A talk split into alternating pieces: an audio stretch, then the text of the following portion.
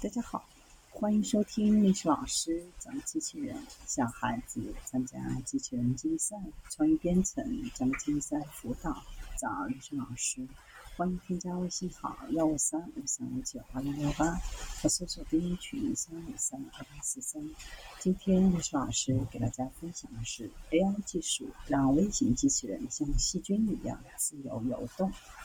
德国莱比锡大学的研究人员将微型游泳机器人与机器学习结合起来，依托 AI 技术，让微型游泳机器人能够更快达到目标。未来还可进行自主思考、记住运动的过程。这种微型游泳机器人只有两微米宽，是模仿细菌在液体中的运动行为而设计的。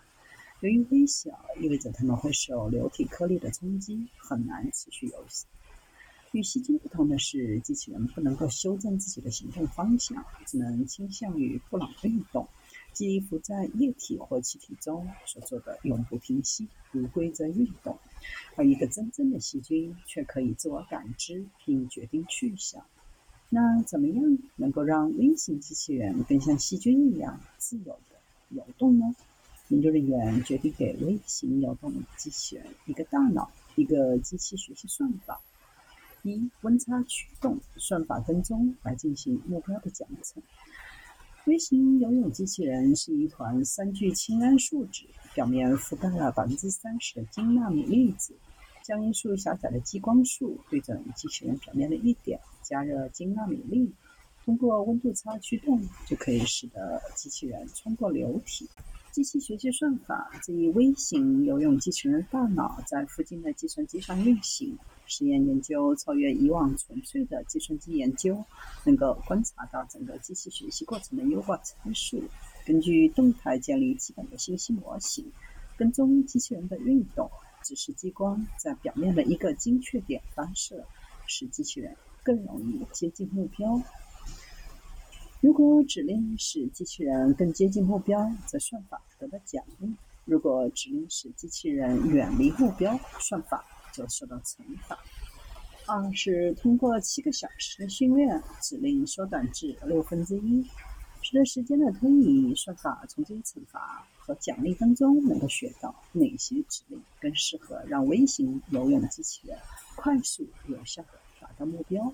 经过几个小时的训练，机器人达到目标所需的指令数量，成功的从六百个减少到一百个，减幅达百分之八十三。在学习过程的不同阶段，微型机器人呈现出不同的行为特点。开始时，微型机器人通常在网格世界的任意位置。随着学习训练的增加，机器人的轨迹变得更为持久，运动目标也更为明确。为实现目标而采取的平均行动步骤也在不断的减少。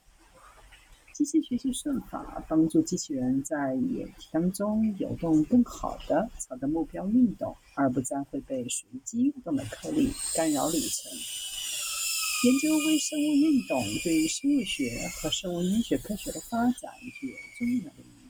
模仿微生物的运动很难，但这种模仿能够让我们更了解它们的性质和。在环境中的作用。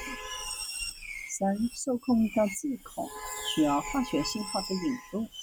目前，微型游泳机器人的控制系统还处在机器的外部。未来，希望引入化学动力的信号，让机器人的结构类似于我们的身体，在未来进行自主思考。将微型游泳机器人与机器学习结合起来，有点像我们在生活中做的事儿。我们体验所处的环境，根据所做的成功与否，判断是否要将其铭记于心。机器学习是人工智能的核心，是使计算机具有智能的根本途径。微型机器人的智能化探索，逐步增加其自身的技能。未来除了游泳外，还能大显身手。在靶向治疗、衣物运输、环保等场景下，为人们带来更多的帮助。